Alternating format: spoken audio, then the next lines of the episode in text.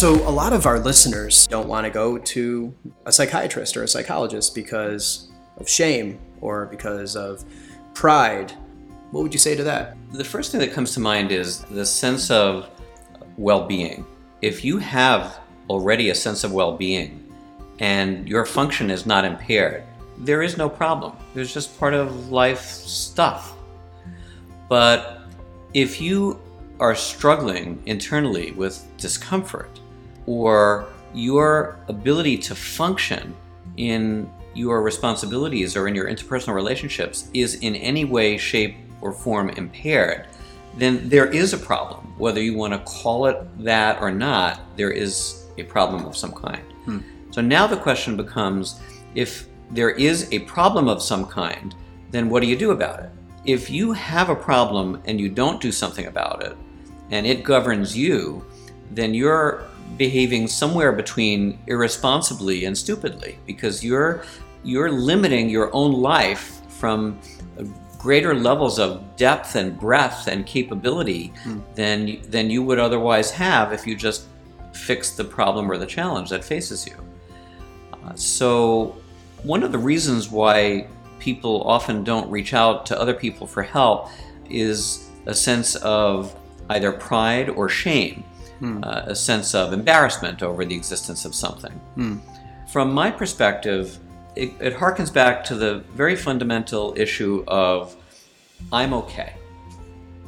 And when I get pushed off that center, when I'm not okay, I have to figure out whether it's me who's pushing me off that center, my biology that's pushing me off that center, or you who's pushing me off that center. Hmm. Ultimately, in life, most successful people do not do things totally by themselves. Everything is interdependent. Mm-hmm. But that's not bad to be interdependent. It's good if it's well balanced. Right. Our job is to know where we fit into the series of interdependencies.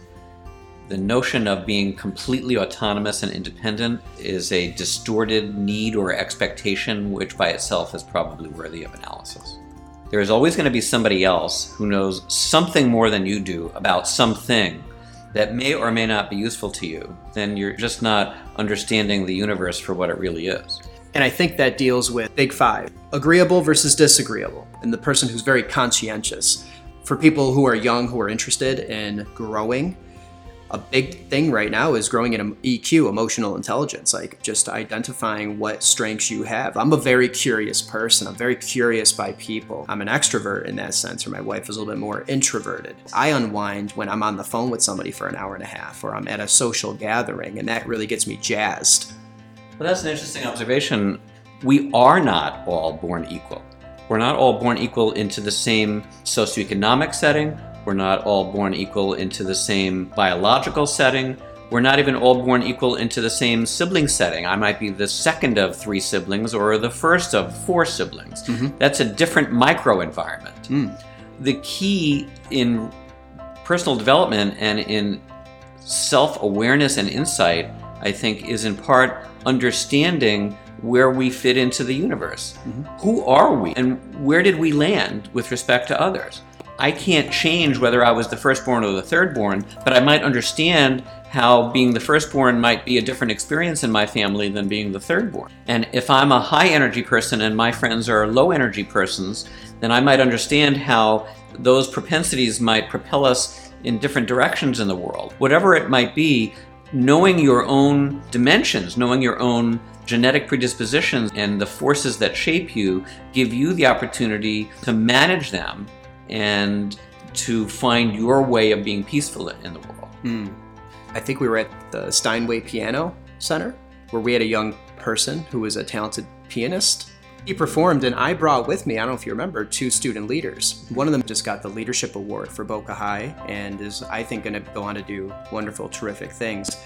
Pedro told me after that event, and talking with you and talking with some other people who are in the business of healing and helping, I'll never forget what he said. I actually wrote it down. And he said, I find that the more I get to, sorry, the more that I get to heal individually, collectively, I can see others heal too. It's like I had to go through it so that I can help them. And that's from a 18 year old. Very, uh, very sensitive and insightful. No man is an island. Bottom line.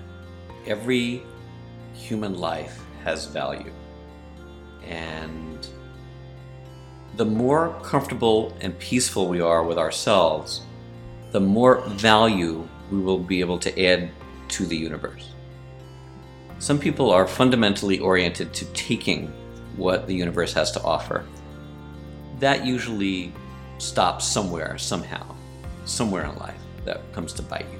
As a parent, as a teacher, as a professional healing person, we have a, a privilege, not a right, we have a privilege to be able to add some value to other people's lives.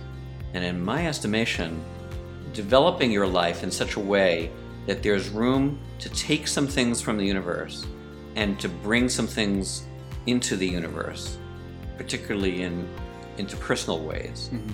I think is is the greatest challenge and the greatest balance for the human condition.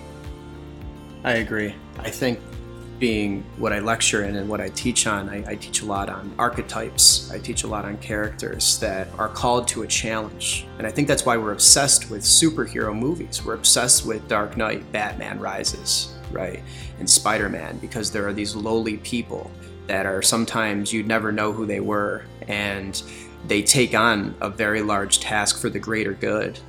And it's the Odyssey, it's Homer.